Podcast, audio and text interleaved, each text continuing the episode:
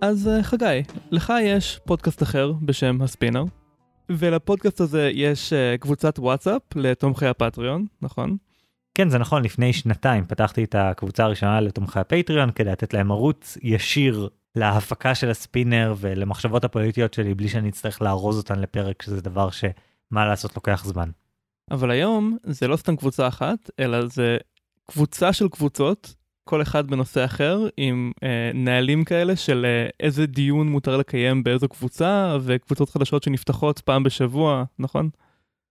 כן, בפעם האחרונה שספרתי יש 26 קבוצות אני חושב, חלקן עם נושאים רחבים יחסית, כמו off topic, אבל חלקן עם נושאים ממש ממש ספציפיים, כמו הקבוצה של ספינולוגים שהם מתכנתים והם רוצים להתייעץ על בעיות תכנות, אני חושב שאני לא נמצא בקבוצה הזאת, אבל אני די בטוח שהיא קיימת. אז אם uh, אתה בעצם uh, מחזיק בקבוצת וואטסאפ ואתה החלטת שעדיף שהיא תהיה 100 קבוצות, אולי אתה תוכל לעזור לשואל של השבוע, אופיר, שיש לו בעיה בדיוק בתחום הזה. אופיר שואל, היי חגי ואורן, יש לי בעיה קצת פחות דרמטית, אבל אני מקווה שבכל זאת יהיו לכם תובנות. סיימתי לא מזמן קורס ארוך בצבא, ועכשיו החבר'ה מהמחזור, שזה איזה 50 איש, מדברים בעיקר דרך קבוצת הוואטסאפ שלנו. אני ממש שמח שאנחנו שומרים ככה על קשר, אבל מצד שני, יוצא שיש בקבוצה הזו איזה אלף הודעות ביום, והרבה מהדיונים מעניינים רק חלק קטן מהאנשים בקבוצה. למשל, חלק מהמחזור ממש אוהבים לדבר על שוק המניות, אבל בשביל הרוב זה סינית. יש גם דיונים שרלוונטיים רק לגבי מי שגר במרכז וכולי וכולי. חוץ מזה, כבר היו כמה טאקלים ספציפיים בין אנשים בקבוצה, וזה ממש לא נעים כשכל המחזור צריך לקרוא את הוויכוחים האישיים האלה. אז עכשיו אנחנו מתלבטים. האם עדיף ליצור קבוצות ייעודיות לנושאים שונים, או שעדיף להישאר בקבוצה אחת גדולה, ופשוט שכל אחד יתעלם ממה שלא מעניין אותו? מה אתם אומרים? אני מרגיש שבאיזשהו מקום אני קצת אה, הפללתי את עצמי פה, לא? כלומר, באיזשהו מקום תיארתי מה אני בפועל עושה, ועכשיו אם אני אנסה לטעון ההפך מזה בעצה שלי, אז זה כאילו אה, יכשיל אותי. אבל זה בדיוק מה שאתה מתכוון לעשות, נכון? אני שומע את זה מהקול שלך. כן, אני חושב שיש ערך בקבוצה גדולה, אולי יש איזה שהם גבולות לזה, אבל אתה מאבד משהו בפיצול הזה, אתה, אתה יוצר איזשהו נתק בין אנשים שונים, שאחר כך אתה תשלם עליו איזשהו מחיר, אני לא יודע מתי ואני לא יודע איך, אבל זה יקרה, באיזשהו שלב יהיה איזשהו משהו ש, שידפק בגלל הדבר הזה. אז אני דווקא אגן על uh, מה שאתה כן עשית בפועל, וגם מה שאני נוטה לעשות בקבוצות וואטסאפ שאני מנהל מול החברים שלי, יש לי הרבה מאוד קבוצות, חלקם אפילו עם אותם אנשים בדיוק, אבל בנושאים שונים, כי בעיניי פשוט צריך יותר מבנה, ודי מהר אתה מגיע לשלב שלזרוק את כל ההודעות לתוך מין קלחת ענקית כזאת, זה יותר בלאגן ממה שזה שווה. בעצם, לדעתי, קבוצת וואטסאפ גדולה מדי, זה כמו גודזילה. בקטע רע, כאילו. זה משמיד את טוקיו. אוקיי, אוקיי, בסדר. ואני חושב שקבוצות וואטסאפ זה כמו האוניברסיטה העברית. קשה, אבל הכי טוב. אני לא מבין מה מחלקת השיווק של האוניברסיטה העברית עושה לנו פה בפודקאסט, אבל בוא נעבור למודל שלך.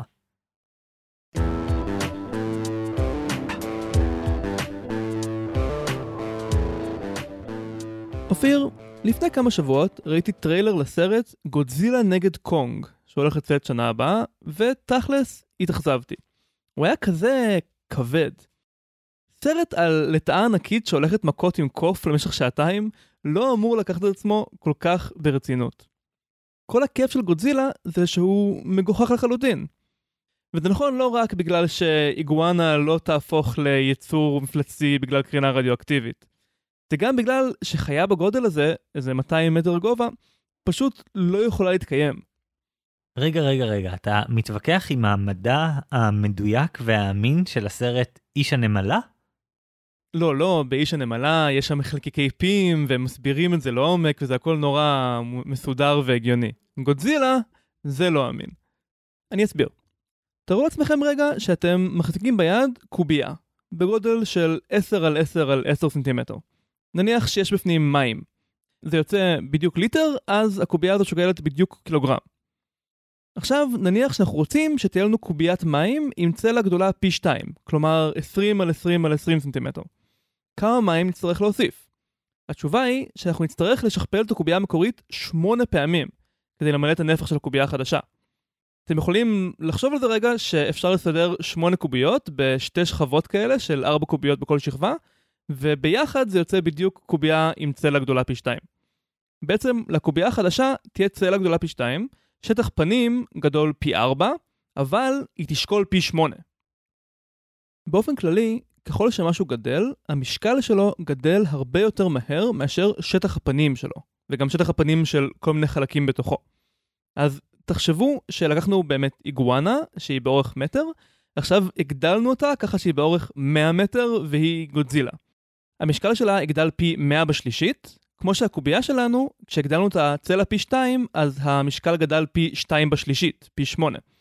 אבל דברים אחרים, כמו שטח פנים, יגדלו רק בריבוע. זאת אומרת בעצם שהרוחב של העצמות, מה שנקרא שטח החתך, כלומר הכמות עצם שיש בכל uh, גובה, יגדל רק בריבוע. ובעצם ברגע שנעשה את זה לאיגואנה המסכנה, היא מיד תקרוס תחת המשקל של עצמה. אבל אפילו אם נדמיין שהקרינה הרדיואקטיבית החליפה את העצמות של גודזילה לאיזה חומר מאוד מיוחד, איזה טיטניום גרעיני, זה רק ההתחלה של הבעיות של היצור הזה. אורן, אתה ממש הולך להיכנס עכשיו לדיון מדעי על כאילו המבנה הפיזי של גודזילה כדי להסביר קבוצות וואטסאפ. כאילו כן, כן, זו הייתה התוכנית. אוקיי, רק רציתי, רציתי להזכיר לכולנו איפה אנחנו נמצאים, סבבה, תמשיך, תמשיך. אז כמו שהתחלתי להגיד, עוד בעיה שיש לגודזילה זה שהוא צריך להזרים את הדם שלו כל הדרך מהלב עד לראש. הרי זה יצור שעומד על שתיים, אז הראש שלו עשרות מטרים מעל הלב. כדי לעשות את זה צריך לחץ דם מטורף. אז הוא צריך גם כלי דם שעשויים מאיזה טיטניום גרעיני, וכל פעם שהוא מרים או מוריד את הראש, אז הלחץ משתנה בטירוף, וסביר שהכלי דם האלה יתפוצצו. חוץ מזה שאפילו עם העצמות בסדר, זה לא עוזר לאיברים פנימיים שלו. אז כל פעם שהוא ייקח צעד, המוח והכבד וכל האיברים שלו יידחפו קדימה ואחורה בכוחות G מטורפים ויהפכו לג'לי. יש גם את הבעיה של מהירות תגובה. אות עצבי נע בקצב של איזה 100 מטר לשנייה. אז בגודל שלנו זה לא כך מורגש, אבל במקרה של גודזילה, עד שהאות יגיע מהעין שלו למוח ואז לרגל, כדי להגיד לו שהוא צריך לזוז כדי לדרוך על איזה טנק שיורה עליו, זה ייקח כמה שניות רק של התזוזה של אותות עצביים. אז הוא לא יכול להגיב מספיק מהר. חוץ מזה שהוא גם ימות מעודף חום. הרי חיות מאבדות חום דרך שטח הפנים שלהם, דרך האור. ולגודזילה, יחסית לכל חיה אמיתית, יש ממש מעט שטח פנים ביחס לנפח שלה. אז פשוט ה- הליבה של גודזילה תתחמם ותתחמם עד שהוא יתבשל מבפנים. אוקיי, okay, אז נתת פה אוסף של עובדות על הגודל של גודזילה, זה עדיין קצת תלוש מהמציאות, נראה לי שאפשר uh, to bring it down to earth, לחבר את זה לדברים שאנשים אשכרה חווים בחיים שלהם. כן, אז uh, כמו שאתה רומז, זה לא נכון רק לגודזילה, זה גם נכון לחיות אמיתיות. יש בעצם סיבה שפיל ועכבר נראים כל כך שונה אחד מהשני. יצורים בגדלים שונים צריכים להיות בנויים מאוד אחרת כדי להצליח. אז למשל לפיל יש עצמות שהן הרבה יותר כבדות ביחס למשקל הכללי של החיה, ויש לו את האוזניים הגדולות האלה, שבעצם עוזרות לו להתקרר, כי יש לו את הבעיה כמו של גודזילה של אה, הרבה ליבה ומעט אור. הביולוג הדגול J.B.S. הלדיין כתב על זה מאמר בשנת 1926 שנקרא איך להיות בגודל הנכון. זו קריאה מאוד מעניינת, והוא פורט שם עוד מלא מלא דברים שמושפעים מגודל.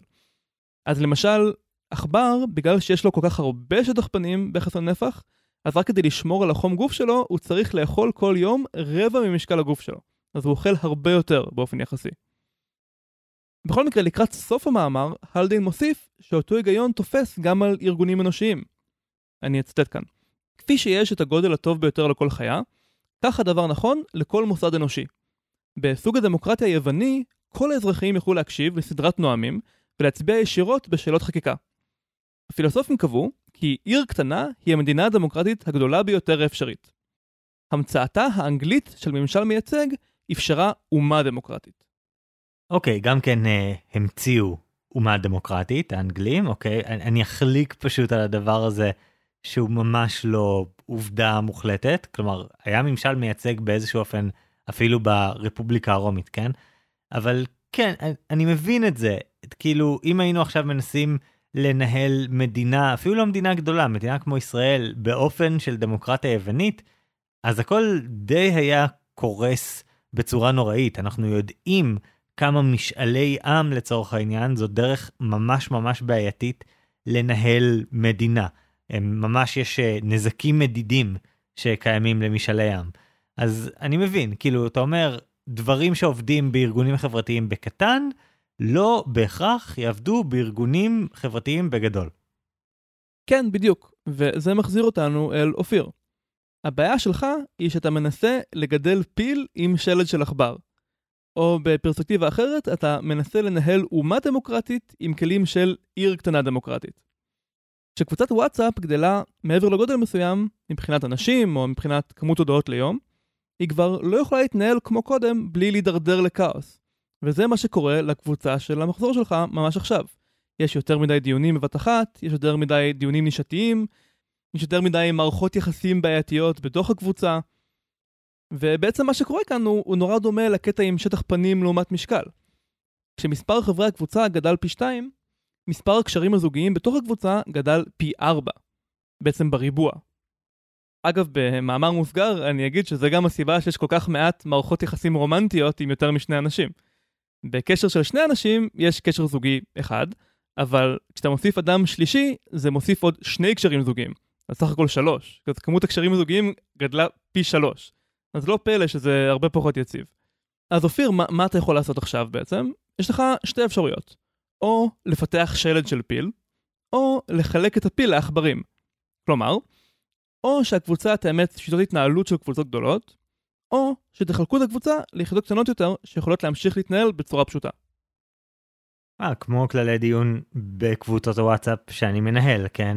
שנגיד אה, יש קבוצות שמדברים בהם על דברים אישיים יותר ולקבוצות האלה יש נהלי כניסה לא כל אחד יכול להיכנס צריך שכל חברי הקבוצה הקיימים יסכימו כדי לצרף אדם חדש. יש כללים בסגנון אם מישהו אומר שדיון מפריע לו בעייתי בשבילו או, או משהו שהוא לא רוצה שידונו בו אז לי יש את הסמכות לבוא ולהגיד חבר'ה עוברים הלאה לדיון הבא. כל מיני דברים כאלה שבעצם אפשר לוודא שלא הורסים את האווירה שההתנהלות מכבדת שאף אחד לא נפגע ככל הניתן, כן, אבל אלה כלים שיוצרים מלא מלא אתגרים בעולם. כן, זה יכול להיות מסובך. היה את התקרית המפורסמת בקבוצת הוואטסאפ סופרים עד אינסוף, שזו קבוצה כזאת שכל אחד היה יכול להצטרף אליה, והרעיון הוא שכל אחד אומר את המספר הבא בתור, ואסור לדבר על שום דבר אחר מאשר מספרים עד אינסוף. ואז היה שם איזה קטע שעשו פוטש נגד המנהל של הקבוצה, והאשים אותו שהוא הבריח סופרים איכותיים מהקבוצה עם ההתנהלות שלו. אני לא יודע בדיוק מה אפשר לעשות בקבוצה כזאת שיבריח אנשים, אבל הוא עשה את זה. או לא עשה את זה, אני לא יודע, הפרטים מאוד משונים, זה בדיוק הדוגמה שכל קבוצה מספיק גדולה תפתח פוליטיקה בסוף. נכון, וזה בדיוק המורכבות החברתית שבגללה צריך לפתח אה, שלד של פיל, כמו שאמרתי. אם תסתכל על כל קבוצה אינטרנטית גדולה שמתנהלת טוב, תמיד יש שני מאפיינים משותפים. אחד, יש להם מנהלים שיש להם סמכות, מותר להם להעיף אנשים מהקבוצה, מותר להם למחוק הודעות, ושתיים, יש להם סט של כללים מפורשים שמגדירים את ההתנהלות בקבוצה. Uh, הכללים האלה מגדירים מה נחשב נושא לגיטימי לדיון, מה אסור להגיד כי זה יהרוס את האווירה, וכן הלאה. אז אופיר, זה בהחלט משהו שאתה יכול לעשות עם קבוצת הוואטסאפ של המחזור שלך. אולי אפילו תכתיר את עצמך להיות מנהל הקבוצה, ותכתוב בעצמך את הכללים. אבל יש לי תחושה שזה לא משהו שאתה רוצה לעשות. זה לא ממש מתאים לקבוצה שאמורה להיות סך הכל שיחת חולין בין חברים. וגם יכול להיות שאם תנסה את זה, יחשיבו את זה בתור ניסיון שלך לצבור כוח, או לחזק את המעמד שלך במחזור, ואז יצחקו עליך, ויהיה מביך. כלומר, איך שאני מכיר קורסים בצבא לפחות. ולכן לדעתי, הפתרון הנכון הוא זה שאתה כבר הצעת בשאלה, לחלק לקבוצות קטנות יותר.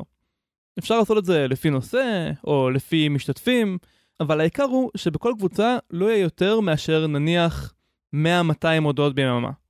זה גודל שבו אפשר להתנהל בלי להפעיל את התותחים הכבדים עדיין. פשוט הזזת את בעיית הניהול למקום אחר.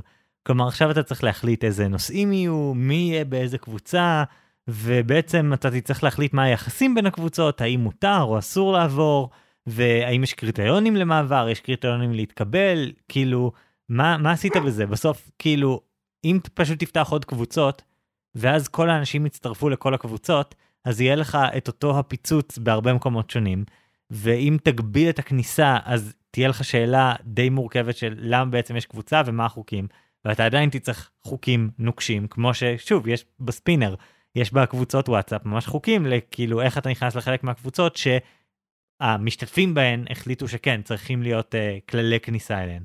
אז מה הפתרון? כאילו, לא, לא פתרת את הבעיה, הזזת את ההתמודדות למקום אחר.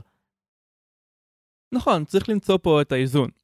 אם נלך עד הסוף וניצור קבוצת וואטסאפ בשביל כל תת קבוצה של אנשים מתוך החמישים יש מחזור, זה יוצא כמובן כמות אסטרונומית בלתי אפשרית של קבוצות. אז במידה מסוימת זה דומה לקבוע כללים לקבוצה אחת הגדולה, מהבחינה הזו שצריך לתכנן את זה כמו שצריך כדי שזה יעשה את העבודה בלי להכביד. אבל היתרון של לפצל הוא שזה דורש הרבה פחות התעסקות, כי זה משהו שעושים לעיתים די רחוקות, וזה לא דורש את הכוחנות הזאת, שיש איזשהו מנהל שיש לו יותר סמכות מאחרים, זה לא דורש ליצור היררכיה. כל העניין יכול להיות הרבה יותר וולונטרי וידידותי. בכל מקרה, ככלל אצבע, הייתי אומר שעדיף לפצל יותר מאשר לפצל פחות. אז נניח, אם אתם מתחילים להרגיש שנושא מסוים נוטה להשתלט על השיח, כמו שהזכרת לגבי שוק המניות, אז כבר בשלב הזה אפשר פשוט לפתוח קבוצה ייעודית לאותו נושא. או שזה יעבוד וכולם יהיו שמחים, או במקרה הכי גרוע, הקבוצה היהודית לא ממש תתרומם, אבל בתקווה האנשים הרלוונטיים יבינו את הרמז ויחפרו קצת פחות בנושא הזה בקבוצה המקורית. אני חושב שהתיאור שאופיר תיאר של הבעיה קצת מגביל את הרלוונטיות של ההצעה שלך. כי למה בעצם נפתחה הקבוצה הזאת? הם לא נפתחו כקבוצה שהמטרה שלה היא לדון באיזשהו נושא ספציפי, היא לא נפתחה כקבוצה שנועדה לדבר על אוכל או לספור עד אינסוף אפילו. היא נפתחה בתור קבוצה שמה שאמורים לעשות בה זה לשמור על קשר אחד עם השני, איזושהי קהילה. ואתה בעצם שובר פה את מדורת השבט, את אה, כיכר העיר המשותפת, את המקום הזה שבו כולנו נמצאים ביחד, את המהות שלשמה נתכנסנו. כי נתכנסנו קודם כל כדי להיות ביחד, ואתה יודע, זה אפילו לא כמו בדיונים של קהילת הספינולוגים בוואטסאפ של הספינר, כי בקהילה הזאת יש איזשהו נושא דיון עיקרי, ויש נושאים אחרים, והקבוצות הנוספות הן על בסיס נושאים, לא על בסיס יש יותר מדי אנשים, אלא על בסיס נשאיר פה דיונים על פוליטיקה, ודיונים על בישולים נעביר למקום אחר. אז מה אתה עושה? אתה בעצם הורס את מדורת השבט. אני מעדיף את המושג של כיכר העיר מאשר מדורת השבט, כי משם הפתרון ברור. זה כיף שיש אה, כיכר עיר מרכזית שכולם עוברים בה ואומרים שלום אחד לשני, אבל אף אחד לא מצפה שכל חיי הקהילה יתנהלו בכיכר. עדיין יש בתים, יש מסבעות, יש תיאטראות, יש את אה, בניין הפרלמנט, כלומר זו לא דיכוטומיה. זה לא שאו שהכל מתנהל ביחד, או שכולנו נפרדים ולא מכירים אחד את השני. אני חושב שהמודל הנכון כאן הוא מודל של קבוצה ראשית ונספחים. כלומר, יש את המקום הראשי שאתה תמיד יודע שאתה יכול לכתוב משהו וכולם יראו אותו ואפשר לתחזק את הקשר הראשי הזה. אבל אם בא לך עכשיו להתווכח שעתיים לגבי מניה מסוימת, אז אתה יכול לעשות את זה בלי לחשוש שאתה תופס לכולם את הרוחב פס, נקרא לזה. אתה יכול לעשות את זה במקום שבו אתה יודע שזה רצוי ומוזמן. לדעתי זה אפילו יכול לחזק את התחושה של אה, מדורת השבט, בגלל שבאמת הקבוצה הראשית היא מקום שבו כל אחד מרגיש בנוח להיכנס לדיון בכל רגע, כי מקפידים שהדיונים שם יהיו כאלה שמתאימים לתחושה הזאת. אורן, כיכר העיר אבל זה לא רק מקום שנפגשים בו, זה גם מקום שנוצרים בו רעיונות ושמחליפים בו רעיונות, ושנוצר משהו גדול יותר מסך חלקיו, איזושהי תופעה חזקה יותר ומשמעותית יותר. ואתה פשוט זורק את זה לפח בגלל שלא נוח לך, בגלל שרועש לך או משהו כזה. ערים באופן כללי זה מקום שבו נוצרו רעיונות גדולים בגלל שיש כל כך הרבה אנשים, בגלל שיש כל כך הרבה כאוס ושילובים כאלה והפתעות ודברים לא צפויים. אם אתה מפריד ומפריד ומפריד רק כדי לשמור על איזשהו סדר מדומיין, כל מה שאתה תקבל זאת מערכת שחלשה יותר ופגיעה יותר ובסוף משעממת יותר, חבל. אולי, אבל אם אתה מאחד ומאחד ומאחד, אתה מקבל גודזילה שלא יכולה אפילו לצאת מהמים כדי להשמיד את טוקיו בלי לקרוס לתוך עצמה. אז בקיצור, אופיר, אני מרגיש בין השורות של השאלה שלך שאתה כבר יודע מה הדבר הנכון לעשות. להשאיר את הקבוצה הראשית, אבל להוציא ממנה את כל החלקים היותר מורכבים, ולבודד אותם בתוך קבוצות קטנות, שכל אחת מהן תהיה פשוטה, כי היא תהיה על משהו מסוים. לשמור על הגודל המתאים, כדי שלא תצטרך להפוך לאיזשהו דיקטטור.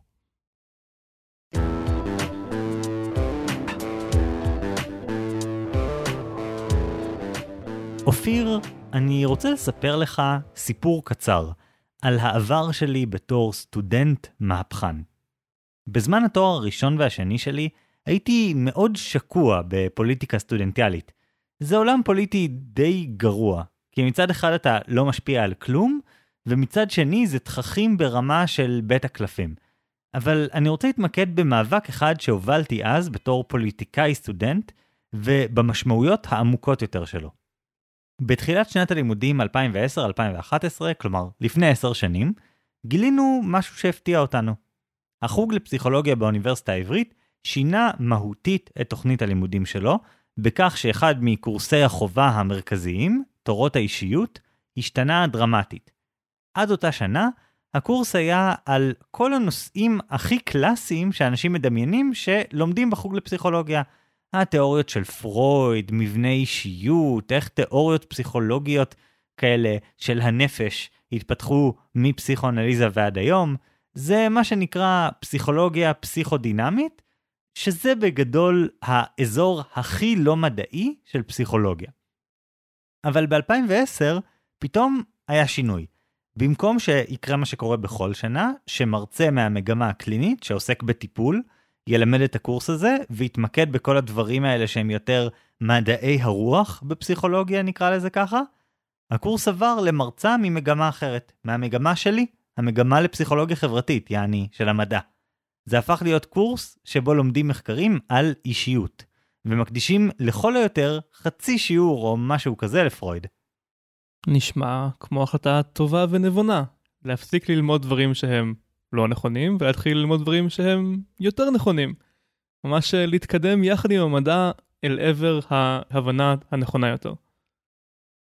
כן, היום אני מסכים איתך, וזה טיפה מביך אותי המאבק הזה של אז, אבל בוא, בוא שנייה נחזור ל- לראש של חגי של אז. אז אני הייתי סטודנט מהפכן, והסטודנטים לפסיכולוגיה, מה לעשות, לא אהבו את השינוי הזה. הרי מה לעשות, הם לא באו ללמוד סטטיסטיקה ומחקרים.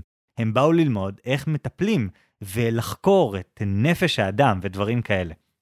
ואומנם כיום אני מסתכל אחורה ואני דווקא מתחבר לחלקים בלימודים שלי שבהם למדתי, כן, על סטטיסטיקה ועל מחקרים, בזמן התואר הראשון הדברים שהכי היו דרמטיים מבחינתי, הכי הותירו עליי חותם וריגשו אותי והלהיבו אותי וכל זה, היו דווקא השיעורים על נפש האדם, על התיאוריות היותר דרמטיות של פסיכולוגיה, אלה הדברים ש- שגרמו לי להתלהב ולהגיד יואו איזה דברים מגניבים אני לומד. אז באותה תקופה גם היה לי חיבור רגשי לחומר הזה וגם היה פה עניין פוליטי. בתור נציג סטודנטים הייתי חייב להביע את המחאה של הסטודנטים בנושא הזה. אז הלכתי לכמה פגישות עם צוות החוג, לא השגתי שום דבר, החוג לא הסכים לשנות את הקורס, הוא לא הסכים להוסיף קורס חדש על הנושאים האלה, אז החלטתי ללכת לכלים אחרים, ופשוט פניתי לעיתון הארץ. אבל למה שלעיתון הארץ יהיה אכפת מקורס אחד במחלקה לפסיכולוגיה באוניברסיטה אחת? לא, אין, אין שום סיבה, אין שום סיבה שיהיה להם אכפת. אבל, אני מזכיר לכם, כבר אז התעסקתי בפוליטיקה, הבנתי בספינים, אז לא הלכתי לעיתון הארץ ואמרתי להם, תקשיבו, שינו לנו קורס. מיקדתי את הסיפור במשהו אחר. סיפרתי לכתב של עיתון הארץ על משהו שכולנו ידענו אז. החוג לפסיכולוגיה מתכנן לעבור מהר הצופים לגבעת רם. טוב, למי שלא מכיר את הגיאוגרפיה של האוניברסיטה העברית, לאוניברסיטה העברית יש אה, שני קמפוסים גדולים בירושלים, זה מסיבות היסטוריות, כי הייתה תקופה שהר הצופים הייתה נצורה מעבר לקווים הירדנים, אז הם הקימו בעצם קמפוס שני. והיום המצב הוא שבהר הצופים לומדים אה, מה שנקרא מדעי הרוח ומדעי החברה, שזה הכל מפילוסופיה ועד כלכלה בערך, ובגבעת רם לומדים את אה, מדעי הטבע, כל הפיזיקה, הנדסה, מדעי המחשב וכל זה. ואתה אומר שהייתה אז תוכנית להעביר את פסיכולוגיה מהר הצופים לגבעת רם, שזה בעצם אומר סימבולית להעביר את זה ממדעי הרוח למדעי הטבע. כן, משהו כזה. זה, זה בגדול אה, היה הכיוון, עוד רגע נסביר למה. אבל כשבניתי, כשסיפרתי את הסיפור, עשיתי ספין מסביב לנושא הזה, קיבלנו שער בעיתון הארץ. אני, הייתה תמונה לא טובה שלי על השער של עיתון הארץ, עם הכותרת פרויד מתהפך בקברו, האוניברסיטה העברית הפסיקה ללמד פסיכואנליזה, והכתבה עסקה באיך שפסיכולוגיה מנסה לעבור ממדעי החברה למדעי הטבע, שפסיכולוגיה מנסה להפוך להיות מדע. היו המון גלים של הדברים האלה בקהילות שונות של פסיכולוגים בישראל. כולם תהו למה לעזאזל האוניברסיטה העברית רוצה להתייחס לאנשים רק כמספרים, בכלים סטטיסטיים. הזמינו אותי לדבר בכל מיני כנסים של קבוצות פסיכולוגיות יותר הזויות.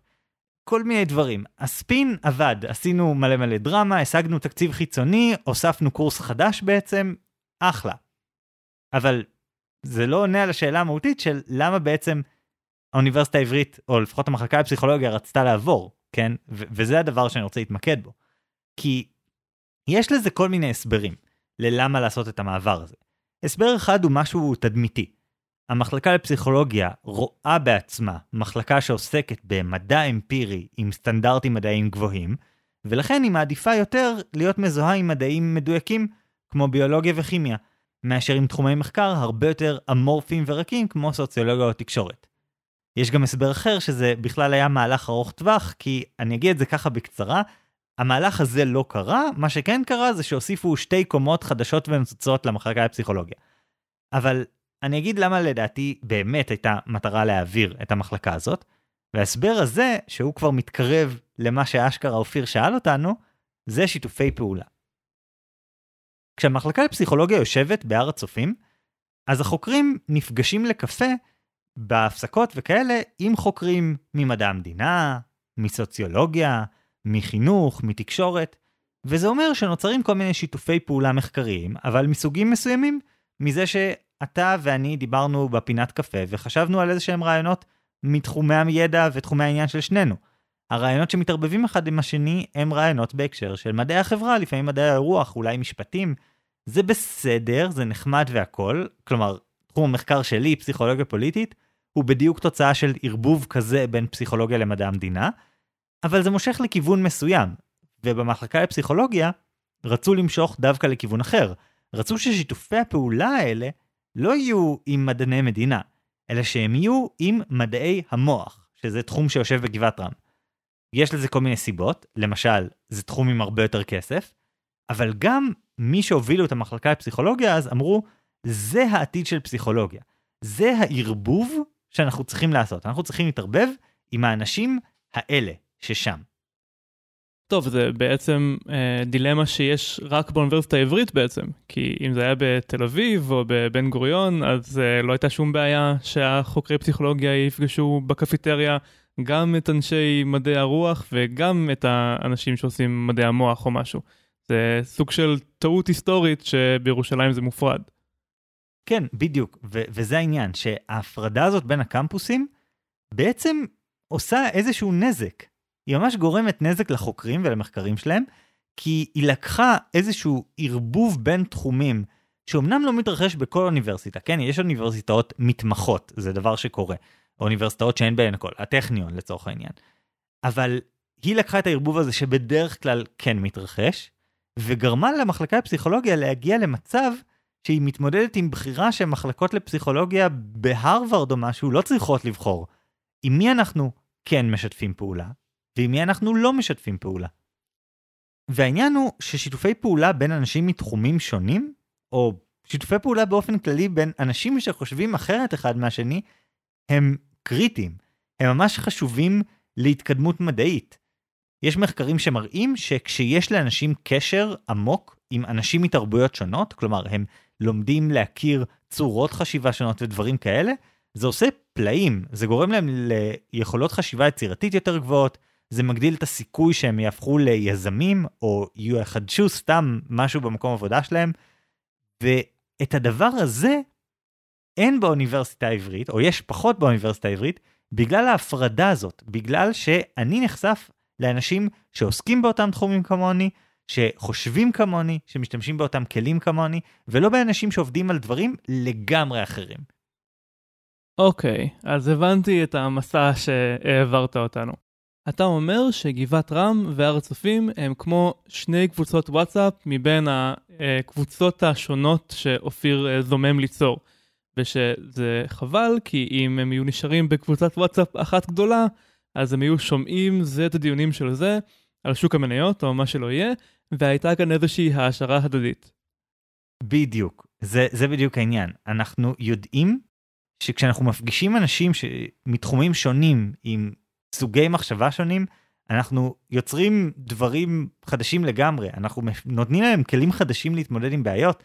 נניח, עכשיו אני קורא, ממש בלי קשר לפרק, אה, ספר, אה, כאוס של ג'יימס גליק, שמתאר את הולדתו של מדע המערכות המורכבות בעצם, למרות שאז עוד לא קראו לו כך כשנכתב הספר, ושוב ושוב אתה רואה שם שיש תחומי מחקר ממש ממש שונים, שבגלל הערבוב ביניהם נוצרו תובנות חשובות, נגיד אה, מודלים מתמטיים עם מחקרים באקולוגיה.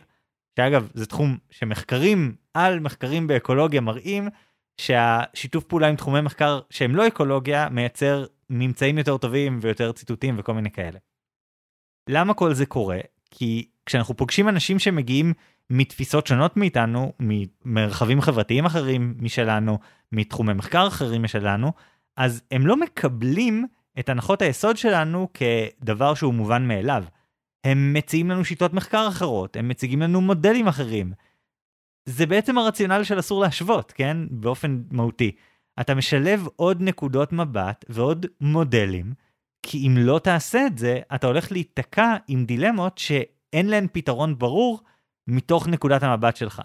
ואופיר, אם הוא יפצל את הקבוצות שלו עוד ועוד, ובכל קבוצה יהיו חמישה אנשים שמסכימים אחד עם השני על הכל, שלא מאתגרים אחד את השני, שעוסקים בנושאים שונים, ואז אם uh, אני לא מתעניין בבישול, אז אני לא אהיה בקבוצה של הבישול, ואז אני לא אתרום לדיון, גם אם זה בפעם לאלף שיש לי מה לתרום, חבל, אתה מצמצם את מרחב הרעיונות, אתה מאבד נקודות מבט, אתה מאבד אתגורים, אתה מאבד את, ה, את הערבוב הזה, שהוא המקום שבו נוצרים רעיונות חדשים. זה חזון מאוד יפה, אבל אני לא חושב שמה שאני הצעתי לאופיר זה להיות כמו האוניברסיטה העברית.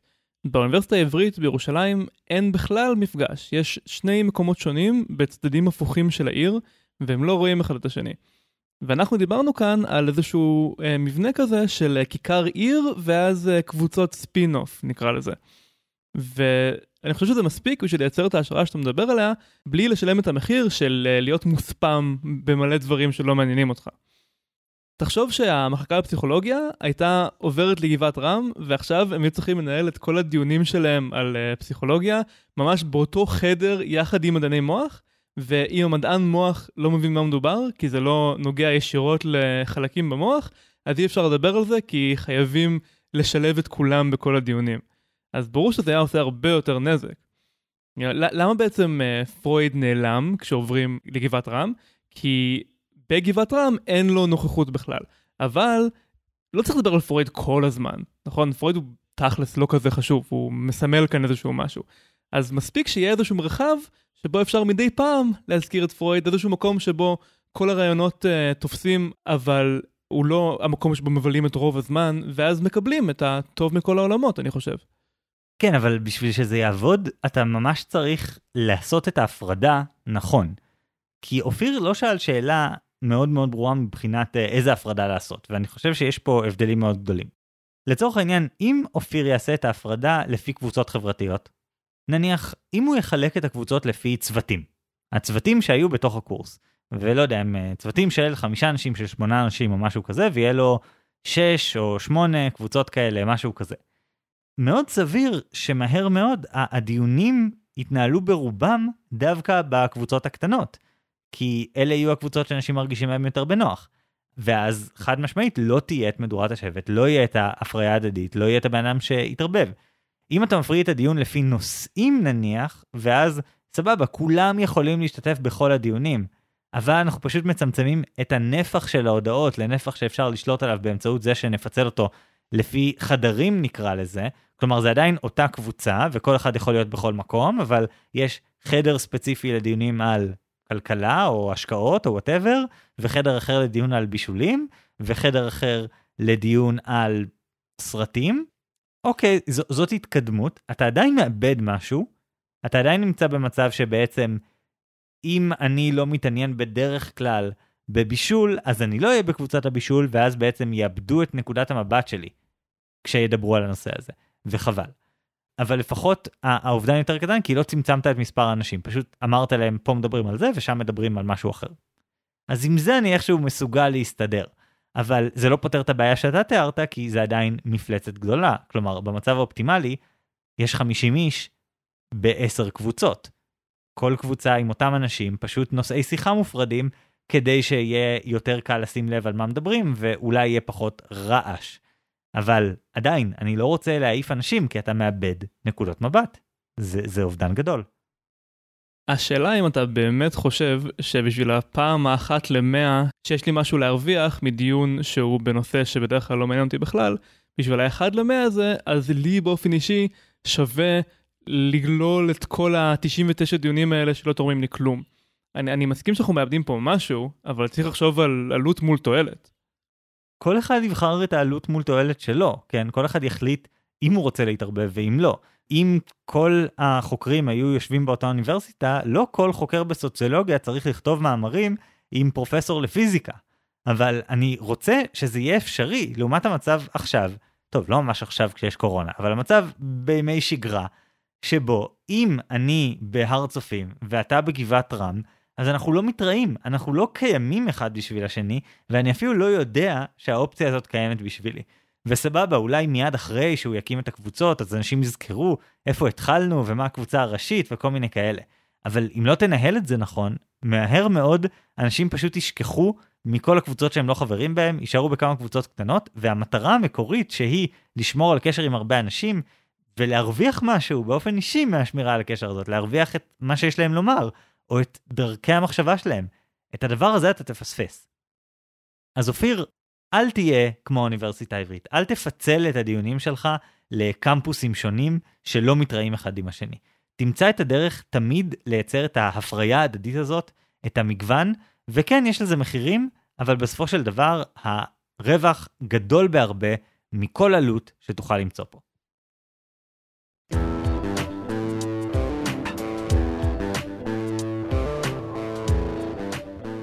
אורן, אני מסכים עם משהו אחד שאמרת. אני מסכים עם זה שיש מקרים שבהם גודל של קבוצה יכול להתחיל להיות בעיה. אבל אני חושב שאתה מתמקד במשהו לא נכון מבחינת אה, איך מתמודדים עם בעיית הגודל. ההפרדה צריכה להיות לא של האנשים, היא צריכה להיות של הנושאים, להפוך את הדיון למשהו שנמצא בגדלים ברורים, פשוטים ונוחים לעיכול. עם זה אפשר להתמודד. אבל אסור להפריד את האנשים. באוניברסיטה העברית מה שעשו זה שהפרידו גם את התחומים וגם את האנשים.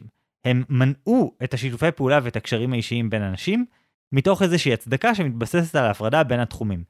אז אני אומר, יש פה הפרדה נכונה, יש פה הפרדה לא נכונה, וגם עם זה שאני מסכים שיש מקומות שצריך להפריד כי אין ברירה, בוא לא נשפוך את התינוק עם מי האמבט, בוא נשמור על ההפריה ההדדית ועל הנוכחות והיכולת של כל אחד לתרום לאיזשהו שיח משותף שמקדם את כולנו קדימה. וחגי, אני מאוד מסכים איתך שהפריה הדדית זה מאוד חשוב, ושיש לנו מלא מה ללמוד ולספוג מאנשים שהם שונים מאיתנו, ושיש להם תחומי עניין שונים, אולי אפילו יותר מאשר מאנשים שדומים לנו, שבדרך כלל אנחנו מבלים איתם את רוב הזמן. אבל מצד שני, עם כל הרצון הטוב, יש גבול כמה אנחנו יכולים באמת לספוג. יש גבול כמה תחומי עניין שונים אנחנו יכולים להבין בהם מספיק כדי לנהל שיחה. יש גבול עם כמה אנשים אנחנו יכולים להיות חברים בסוף. יש סיבה שחוקרים באוניברסיטה בדרך כלל עושים הרבה מחקרים עם אנשים שקרובים אליהם מבחינת תחום העיסוק, ויחסית מעט עם אנשים בצד השני של העץ של תחומי הדעת. הייתי מאוד רוצה שיהיו לי עשר אלף אנשים שאני מכיר ומדבר איתם אה, על התחום שהכי מעניין אותם, אבל זה חיי חברה שיהיו כמו גודזילה. יש איזשהו גודל מרבי שאחריו כל הסיפור הזה פשוט קורס. אלא אם כן אתה מתחיל לנהל את זה בצורה מאוד מאוד אחרת, שלרובנו היא לא רצויה וגם לאו דווקא אפשרית, של להשקיע מלא זמן במחשבה המטה, של לבנות את המבנה שבתוכו מדברים, לקבוע כללים, להגיד מי מדבר מתי, ולרוב האנשים עדיף פשוט לעשות את הדבר הטבעי. יש להם כמה אנשים שקרובים אליהם מאוד, יש להם קבוצה רחבה יותר של מכרים, שמדברים איתם מדי פעם. שבמקרה של אופיר אפשר לייצג את זה על ידי קבוצה אחת גדולה וראשית שבה מדברים על הא ועל דא, אבל באמת זה בסדר ורצוי וטבעי שרוב האקשן יקרה בקבוצות קטנות וממוקדות יותר של אנשים שיש להם יותר זיקה אחד לשני. טוב, כרגיל, מי שהולכים להכריע זה לא אנחנו, אלא אתם, המאזינים. יומיים אחרי שהפרק הזה יצא, נעלה בעמוד הפייסבוק שלנו סקר reactions, שבו תוכלו להגיד מי לדעתכם יותר צודק. אורן שמפחד שקבוצות וואטסאפ יכולות לגדול ולהיות גודזילה שתאיים על טוקיו. או חגי שמפחד שקבוצות וואטסאפ יהיו כמו שני קמפוסים שונים שבהם אנשים חכמים לא מצליחים לשמוע אחד את השני. בינתיים אנחנו מזכירים לכם לעשות לייק לעמוד הפייסבוק שלנו, לשתף את הפודקאסט לחברים וקרובי משפחה שעשויים להתעניין, לתת לנו דירוג גבוה ב iTunes כדי שנוכל להגיע לעוד אנשים. ותשלחו לנו שאלות כדי שיהיה לנו על מה לענות בפרקים הבאים. אגב, הפעם זו הייתה שאלה יחסית uh, פחות דרמטית, פחות ברומו של עולם, והאמת שזה ממש כיף, אז uh, אל תרגישו שזה, שזה חייב להיות משהו שהוא uh, חיים ומוות בשבילכם. אפשר לשאול גם דברים קטנים, תשאלו איזה סרט לראות, תשאלו מאיפה להזמין פיצה, אנחנו נענה על הכל. אז תודה רבה על ההאזנה, אני חגי אלקיים שלם. אני אורן ברנשטיין. ונתראה בפעם הבאה עם השוואות חדשות.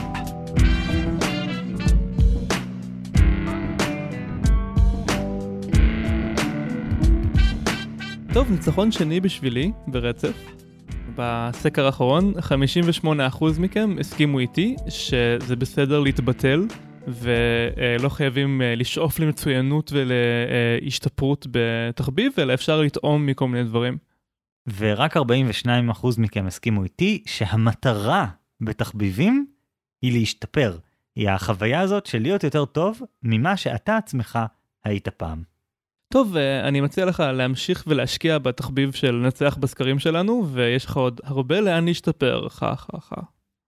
תקשיבו, היו המון תגובות הפעם, כאילו אין לי מילים, היו מלא מלא מלא תגובות הפעם, אז uh, אנחנו בחרנו קצת יותר מהרגיל, אני לא יודע מה קרה שהוציא מכם כל כך הרבה אמוציות לגבי הנושא הזה, אבל תמשיכו, אנחנו מאוד נהנים לראות את, ה, את הדיונים וגם הדיונים ביניכם uh, ש, שעולים מדי פעם.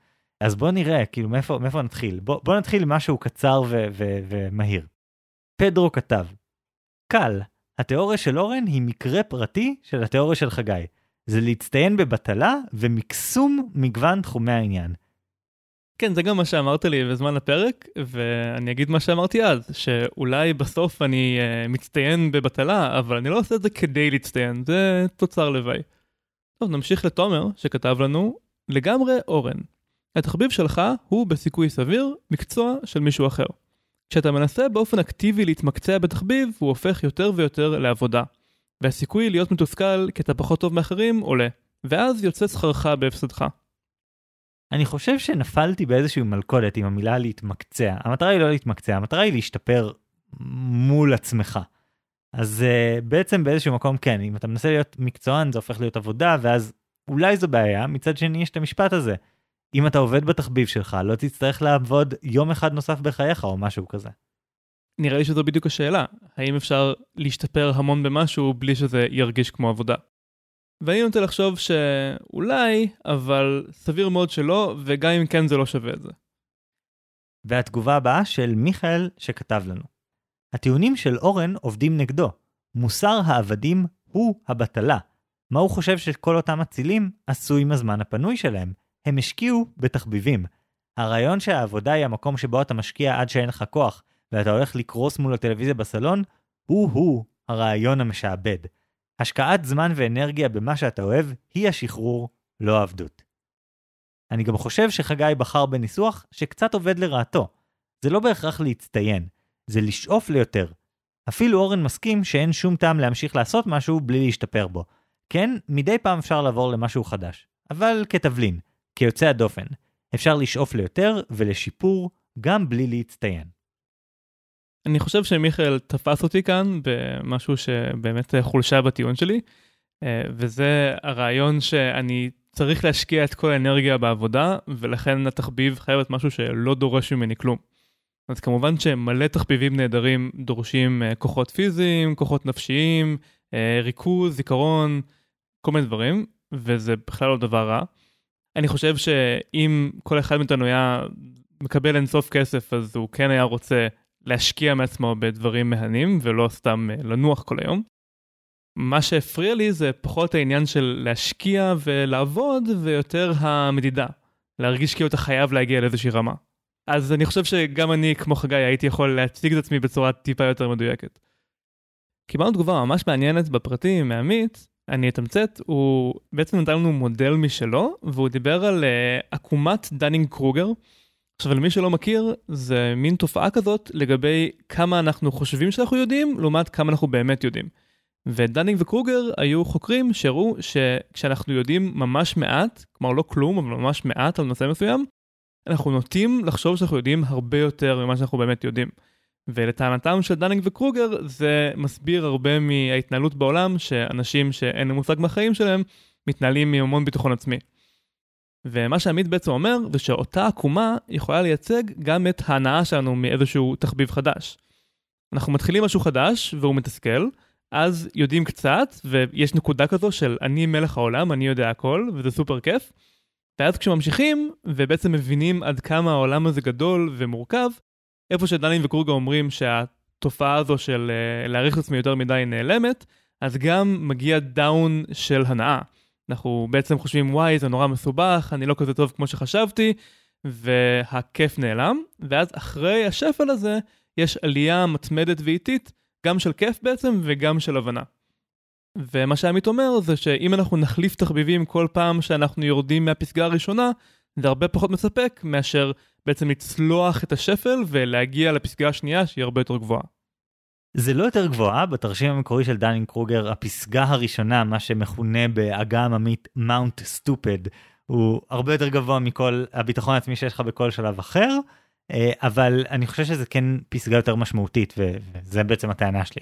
אה, חיבבתי גם את זה שעמית אמר לנו בעצם שהיינו צריכים לעשות איזושהי הבחנה בין תחביב לבין משהו שאני עושה מדי פעם, כי עמית נגיד אומר, הוא רוכב על אופניים כבר כמה שנים ויוצא לסיבובים בשביל הכיף, אבל אופניים זה לא תחביב שלו, זה סתם משהו שהוא עושה.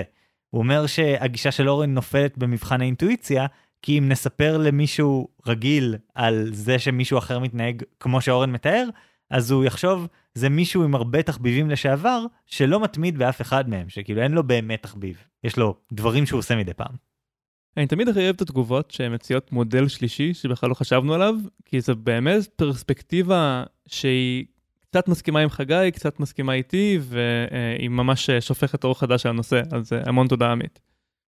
גם טל כתבה לנו עם מודל משלה, ואמרה לנו, השאלה הייתה בעצם אם להתמקד או להישאר מפוזר, ידע ורטיקלי או הוריזונטלי, והגעתם לזה רק בסוף ובאיזה הערת אגב. היה צריך להיות מודל על הדילמה הזו, או אולי להציע בעיית אופטימיזציה כזו. אולי כמו תיק השקעות, שאף פעם לא עושים 100% מנייתי או 100% אגרות חוב, אלא צריך למצוא את האופטימום לבן אדם ולרמת הסיכון שמתאימה לו. כן, בעצם כמו שבתיק השקעות יש את המאפיין של מי שמשקיע, עד כמה הוא שונא סיכון, אז uh, בתחביבים יש את כל אחד כמה הוא אוהב מגוון נקרא לזה, שזה בעצם מאוד דומה. רק הפוך, כי כמה שאני יותר אוהב מגוון, אז uh, זה כמו משקיע שרוצה לפזר המון ולא להסתכן בלהיכנס עמוק למשהו אחד. אני מוכן להסכים שכזה תשקיע 70% מזמן התחביב שלך בתחביב הראשי או בשניים או וואטאבר, ואתה יכול להשקיע מיעוט מהזמן שלך בדברים שאתה עושה ככה סתם. או פחות. אני, אני לא מסכים מה שהרגע אמרתי. והתגובה האחרונה שנקריא היא של איילת, שכתבה לנו, אני חושבת שהמפתח הוא באיזון, אבל נוטה יותר לכיוון של אורן. אני חושבת שאני יכולה לומר את זה בביטחון מהמקום של מי שהלכה ממש רחוק עם תחביב מרכזי אחד, ואשכרה עשתה תואר שני במוזיקה. בשום שלב לא חשבתי שאהיה זמרת כמקצוע, למעט אולי סמסטר אחד בשנה ד' שבו ניסיתי את זה. הניסיון שלי מראה שאחד הדברים שקורים כשאתה נהיה ממש טוב בתחביב מסוים, זה שנהיה יותר ויותר קשה אפילו לעסוק בו, ובפרט להפיק ממנו הנאה. לדוגמה, יש מקהלות והרכבים חובבים תחת כל עץ רענן, אבל ברמה הנוכחית שלי, יתסכל אותי לשיר בהרכב חובבני, ותנאי יסוד מבחינתי לשיר בהרכב זה שהכסף, אם יש, עובר מהם אליי, ולא בכיוון ההפוך. כאלה הרכבים יש מעט, והרבה פעמים מי שמאייש אותם זה זמרים מקצועיים שמתפרנסים משירה, ובהתאם המחויבות שהם מצפים לה מתאימה יותר לאנשים שעושים את זה כמקצוע. ובעצם מה שאיילת אומרת פה, זה שאם אתה נעשה טוב מדי, אבל לא מקצועי, כלומר לא במצב שבו זאת העבודה שלך, אתה נמצא באיזה לימבו כזה, שאין לך אנשים שאתה באמת יכול לעסוק איתם בתחביב, מצד אחד, כי אתה ברמה מעליהם וזה לא כיף, מצד שני, אתה לא עושה את זה כמקצוע, אז אין לך איפה לעשות את זה עם אנשים שהם ברמה שלך, ופשוט נהיה קשה. שזאת פרספקטיבה שממש לא חשבתי עליה. כן, אה, רגע של דממה בשביל כל המשחקי לוח שהייתי משחק עם אנשים, אבל אז שיחקתי בהם יותר מדי, ועכשיו אני טוב בהם מדי ותמיד מנצח, וכבר לא כיף לשחק נגדי. אני מכיר את הבעיה הזאת, יש לי חבר שהוא לא אתה, שיש לי בעיה מאוד קשה איתו בעניין הזה, ובלי להזכיר שמות, יותם, אבל כן, זאת באמת uh, בעיה קשה. טוב, אלה התגובות להיום, המון המון תגובות, יש עוד בפייסבוק, ממליצים לכם לקרוא ולהשתתף בדיונים, uh, אבל הגיע הזמן לעבור למה קראנו. אורן. כן, אז uh, אני קראתי מאמר של uh, הביולוג J.B.S. הלדיין, שהוא היה גם ביולוג מאוד חשוב, uh, אומרים שהוא אבי הנאו-דרוויניזם, שזה בעצם אומר שהוא uh, חיבר בין תורתו של דרווין, הברירה הטבעית מצד אחד, וכל הרעיונות של גנטיקה ותורשה שהתפתחו אחרי דרווין. קשה לתפוס את זה, הייתה תקופה שהם נחשבו יריבות, התיאוריות האלה, ובעצם JBS הלדיין עזר אה, לייצר מהם את הסינרגיה שאנחנו מכירים היום. אבל בנוסף לכל זה, לתרומות שלו למדע עצמו, הוא גם היה אה, מאוד חזק בצד של אה, מדע פופולרי ולהנגיש את המדע להמונים. והמאמר שקראתי, אה, איך להיות בגודל הנכון, הוא ממש דוגמה טובה לזה. באנגלית אה, On Being the Right Size. הוא עובר בקלילות על כל מיני דרכים שבהם הגודל משפיע על חיות, וזה מין סקירת בזק של כל עולם החי, מזווית מפתיעה ש- שלא הייתי מצפה לה. היה ציטוט שמאוד אהבתי, שלא הצלחתי להכניס לפרק עצמו, על uh, מה קורה לחיות שונות כשהן נופלות. כי הרי כמה שאתה יותר גדול, ויש לך פחות שטח פנים ביחס למשקל, אז ההתנגדות של האוויר פחות מצילה אותך כשאתה נופל מהגובה. אז uh, הלדין כותב, אתה יכול להפיל עכבר במורד פיר במכרה בגובה אלף מטר, וכשהוא מגיע לתחתית הוא מקבל הלם קל והולך מהמקום. חולדה נהרגת, אדם נשבר, וסוס ניתז. ספלאשז. וואו, זה ממש, זה ממש חזק, סוס ניתז, זה vivid. כן. ובאופן כללי יותר, לתופעה הזאת אה, קוראים The Square Cube Law, אה, חוק בריבוע בשלישית. וזה מגניב לראות שהוא משפיע על המון מקומות. למשל, אפשר להסתכל על מטוסים. אם תשוו למשל 737, אה, שהוא מטוס נוסעים בגודל בינוני, לארבוס A380, שהוא מטוס נוסעים מאוד גדול, תראו שהכנפיים הם חלק הרבה יותר גדול מהגוף של A380. כי בעצם כדי לפצות על התופעה הזו של המשקל שגדל בשלישית, הם צריכים מאוד מאוד להגדיל את החלק היחסי שהכנפיים תופסות בגוף. אפשר לדמיין שאם היינו לוקחים ציפור ומגדילים אותה באותה צורה, היא לא הייתה מצליחה לעוף, כי הייתה צריכה פשוט הרבה יותר כנפיים בשביל זה. זה גם, יש איזה דילמה ארגונית כזאת בהרבה מקרים, בגודל של ארגונים, כי נגיד יש קטע כזה ש, שממש אנשים אוהבים ארגונים שטוחים, נכון? בלי היררכיה. אצלנו אין אה, בוסים ו middle management וכל מיני כאלה, אז אתה נורא אוהב את זה, ואז הארגון גדל לאיזשהו גודל, וזה מפסיק לעבוד.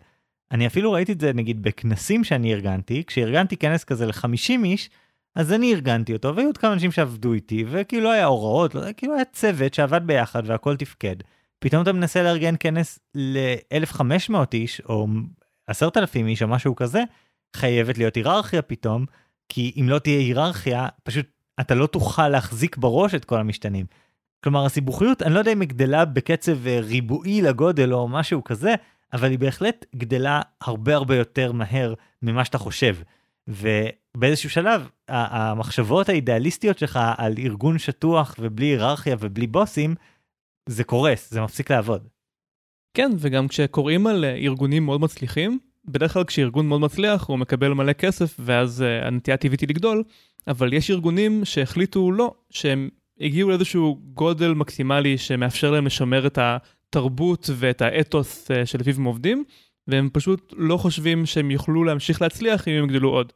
אני שמעתי על זה ספציפית uh, על חברת משחקי המחשב ואלב, שהיה להם תרבות שכל uh, השולחנות עבודה הם על גלגלים, ואז כל עובד יכול ללכת ולעבוד עם כל עובד אחר שהוא רוצה, ממש פיזית להזיז את השולחן, והם באמת החליטו שהם לא רוצים לגדול כי הם מעדיפים לשמר את התרבות הזאת. אז מה שגדל אצלם זה רק הכסף, בלי התוכן, ואנחנו עדיין מחכים להפלף 3, שלעולם לא יגיע. אכן. אה, חוץ מזה, אה, מצאתי מאמר מאוד חמוד על אה, כל הדרכים שבהן גודזילה הוא בלתי אפשרי, אפילו לא עברתי על כולן, של איזשהו דוקטור לביולוגיה שסתם כתב את זה באתר, הוא כתב את זה בדיוק כשיצא הסרט גודזילה 1998, אז אני אשים קישור באורות הפרק, זה ממש אתר של פעם, מה שאומר שהוא עולה מאוד מהר ויש בו בעיקר את התוכן. יש איזה משהו שלא הספקת להזכיר בפרק? שגילית כן, בכתבה הזאת? כן, אני בכלל לא הזכרתי את זה שגודזילה הוא חסין לטנקים, אז זה אומר שיש לו אור מאוד מאוד חזק. עכשיו, אין שום סיבה שזה שחיה גדולה יותר, זה אומר שהאור שלו יותר עמיד למכות. ואפילו אם נדמיין שהאור שלו גם הוא סופר מיוחד, אה, טיטניום גרעיני שאי אפשר לחדור אותו בשום אופן, עדיין האנרגיה הקינטית צריכה ללכת לאנשהו. אז אם היא לא הולכת ל- לפתוח לו את האור, היא תלך ל- להרעיד לו את הביפנוכו, ושוב להפוך את כל האיברים שלו לג'לי. זה ממש דברים שאף אחד לא היה חושב עליהם פעם, נכון? אנשים פשוט היו הולכים לקולנוע ולא היה אינטרנט, אז הם היו פשוט שומרים את המחשבות האלה לעצמם, וזהו. כן, שוב, אני לא בעד שהסרטים יתמודדו עם זה בכלל. זה כיף לקרוא את המאמר הזה וקצת ללמוד על פיזיקה ולחשוב על זה אחרת, אבל הסרט הוא חייב להישאר נאמן לרעיון שיש כאן מפלצת גדולה מגניבה שמרביצה לקוף וכל דבר מעבר לזה הוא ממש חותר נגד המטרה. טוב, זהו uh, ממני הפעם, uh, מה אתה קראת חגי? טוב, אני ממש התפזרתי הפעם. כאילו מצד אחד הקשבתי לפרק ממש אחלה של הפודקאסט Hidden Brain, שדיבר על איך שרב תרבותיות ודברים כאלה uh, משפרים בעצם uh, יצירתיות. הם דיברו על כל מיני ניסויים, הם דיברו על מחקרים קורלטיביים, ובגדול הטענה שהם מעלים שם זה, זה מה שאני אמרתי, השיתופי פעולה בין אנשים מתרבויות שונות הם משפרים את היצירתיות, את היזמות, כל מיני דברים כאלה, גם כשאתה שולט בכל מיני משתנים אה, רלוונטיים אחרים, אה, כאשר הדגש המעניין זה שהם דיברו על קשרים עמוקים. כאילו זה לא מספיק שתכיר הרבה אנשים בתחומי עניין שונים, אתה צריך שסוג הקשר שיהיה בינך לבינם יהיה קשר עמוק, כלומר שאתה תקבל משהו מתפיסת העולם שלהם, אחרת זה, זה לא יעבוד. אה, ויש שם עוד דברים, יש שם על אה, הרכבים מוזיקליים אה, מתרבויות שונות, ולדעתי מראיינים שם אפילו איזה קצין ישראלי שדיבר על תפיסות העולם השונות בינו לבין פלסטינים בשטחים או משהו, כאילו מגוון מאוד. ובאופן כללי אני ממליץ, זה גם פודקאסט סך הכל מאוד מאוד מוצלח בתחום הטבעי ש, שאני שוחה בו של פסיכולוגיה. זה תמיד התלבטות אם uh, להמליץ על פרקים של פודקאסטים, כי זה כאילו אנחנו שולחים אנשים להקשיב למישהו אחר במקומנו, אבל אנחנו מנסים להיות אותנטיים עם הדברים שבאמת נתנו השראה. כן, כי בסוף גם, מה, אנחנו לא נעשה עכשיו פרק על משהו שמישהו אחר כבר עשה עליו פרק טוב. אז היה, אני חושב שבמידה רבה, כן, תקראו את המקור, ולכן היה לי יותר מעניין להתמקד דווקא בבעיה ההיסטורית ההזויה הזאת של ההפרדה בין גבעת רם להר הצופים, שבאמת באמת מזיקה. ו... היא דופקת אנשים בעוד דברים ש, שאפילו לא, לא הזכרתי במהלך הפרק, סתם. אתה תמצא פחות אנשים שלומדים שילובים כמו פיזיקה פסיכולוגיה, כי מה אני עכשיו אסע בין קמפוס לקמפוס כל, ה, כל התואר שלי זה סיוט. אז פשוט יהיו הרבה פחות אנשים שעושים את השילובים האלה ואתה מאבד אנשים. בניגוד לאוניברסיטאות אחרות שכן אתה יכול לשלב כל דבר עם כל דבר ובאמת להרחיב אופקים ו- ולייצר את האנשים שיביאו את השיתופי פעולה המפתיעים. אז אה, זה ממש חבל. אתה חושב שזה היה עדיף אם הם היו אה, מחלקים את החוגים בין הקמפוסים באקראי והיה נוכחות של כל הפקולטות בשני הקמפוסים? אני לא יודע, כלומר, זה, זה, אני מנחש שיש איזושהי הנחה, שהיא הנחה סבירה, שאם אתה משלב משהו, משלב לימודים של איזשהו תחום עם איזשהו תחום אחר, אתה בדרך כלל תיקח תחומים קרובים. כלומר, מה החוג שהכי הרבה אנשים שלומדים אה, מדע המדינה משלבים עם מדע המדינה? יחסים בינלאומיים. כמה קרובים התחומים האלה? האוניברסיטה העברית היא בין מעט אוניברסיטאות יחסית בעולם שמפרידות בין התחומים האלה, בדרך כלל הם באותה מחלקה. תלוי באוניברסיטה וכן הלאה.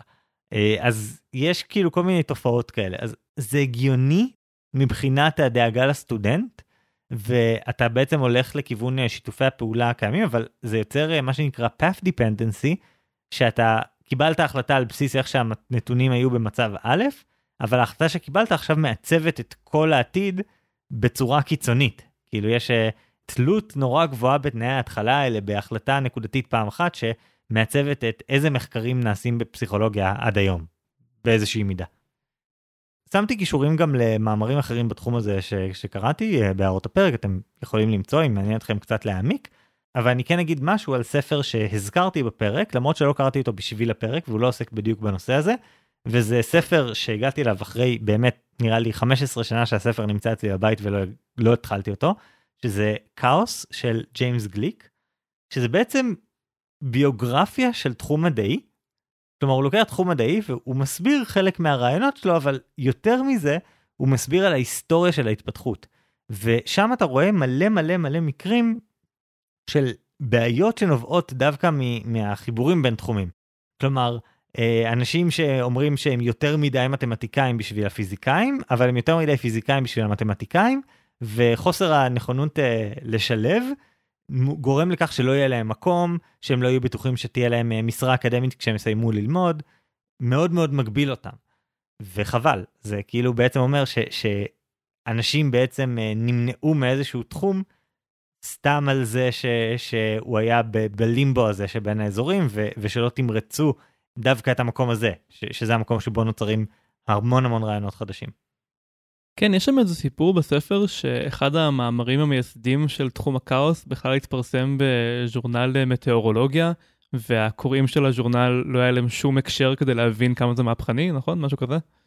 כן, ולקח הרבה מאוד זמן, זה ממש, אתה רואה שיש שם תהליכים של עשרות שנים עד שהתחום הזה מתגבש, שהם מבינים מה זה, שאנשים מגלים שמישהו אחר בתחום אחר כבר הגיע למסקנה כמו שלהם, ופתר אותה ויש לו משוואות, ובסופו של דבר נוצר לאט לאט התחום שבו הגדירו את העקרונות האלה, שהעקרון הבסיסי של כאוס, שבטח נעשה עליו פרק מתישהו, זה הקונספט הזה של תלות קיצונית בתנאי התחלה. קיצור, זה, זה תחום מרתק, ו... אבל אני חושב שבהקשר של הפרק הזה, קראתי את הספר הזה מתוך המחשבה הזאת על וואו, כמה פעמים ההתפתחויות הגדולות ביותר הגיעו מבין הכיסאות. כלומר, ממקומות שהם לא בבירור אף מדע ספציפי. כן, ואם יש שם מספיק פוטנציאל, אז לפעמים נוצר שם כיסא חדש, ודברים יכולים ליפול בין הכיסא החדש הזה לבין הכיסאות האחרים. בדיוק. טוב, אז uh, עד כאן להפעם, תודה רבה על ההאזנה. מקווים שנתנו לכם uh, דברים חדשים לקרוא. אני אורן ברנשטיין. אני חגי אלקיים שלם. ביי.